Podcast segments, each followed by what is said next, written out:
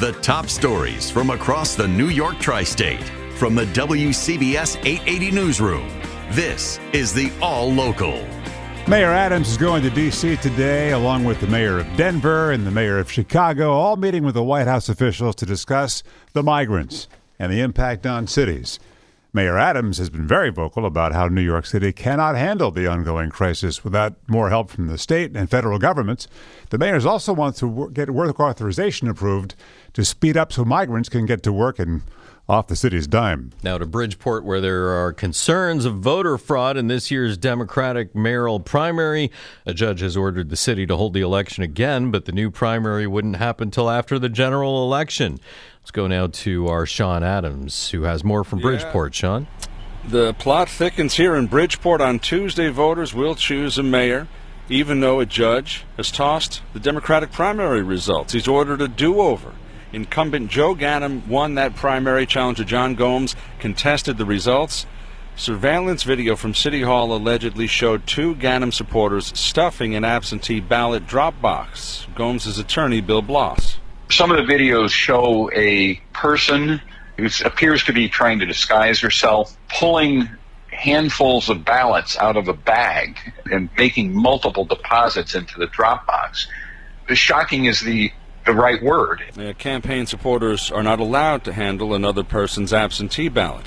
Ganim and Gomes, they'll still face each other. Both have backup spots on Tuesday's ballot. If Ganim wins, there will likely be a do over primary after the general election, a perplexing scenario.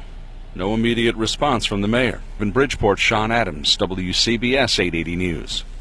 Sean, thanks. Congressman George Santos has easily gotten past a vote to expel him out of the Congress.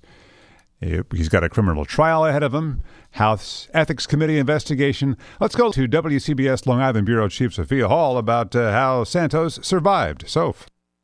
And Wayne, the vote, yes, fell very short of the two thirds needed to expel Congressman George Santos from office. The final vote, 179 to 213. And after the vote, Santos said, I feel like due process is still alive. I feel like there's enough colleagues on both sides of the aisle here who understand that. Congressman Anthony D'Esposito, who brought the resolution to expel Santos, says he's disappointed because he says Santos is a fraud. And I spoke with Congressman Dan Goldman, who voted to expel the rookie congressman. George Santos does not belong walking the halls of Congress and voting on critical legislation for the American people. The House Ethics Committee report on Santos is due out around November 17th. Santos also faces federal fraud charges.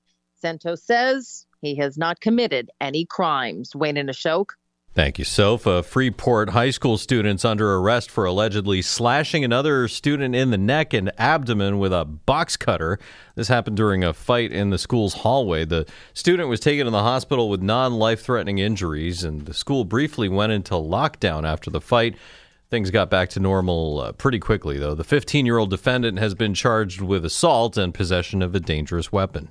20 to 25 for the northwest portions of New Jersey. Walpack still leading the way at the bottom at 21 degrees right now. That is cold. And uh, Hackettstown 23. I'm looking at tw- 29. At, uh, that, that's at Montgomery.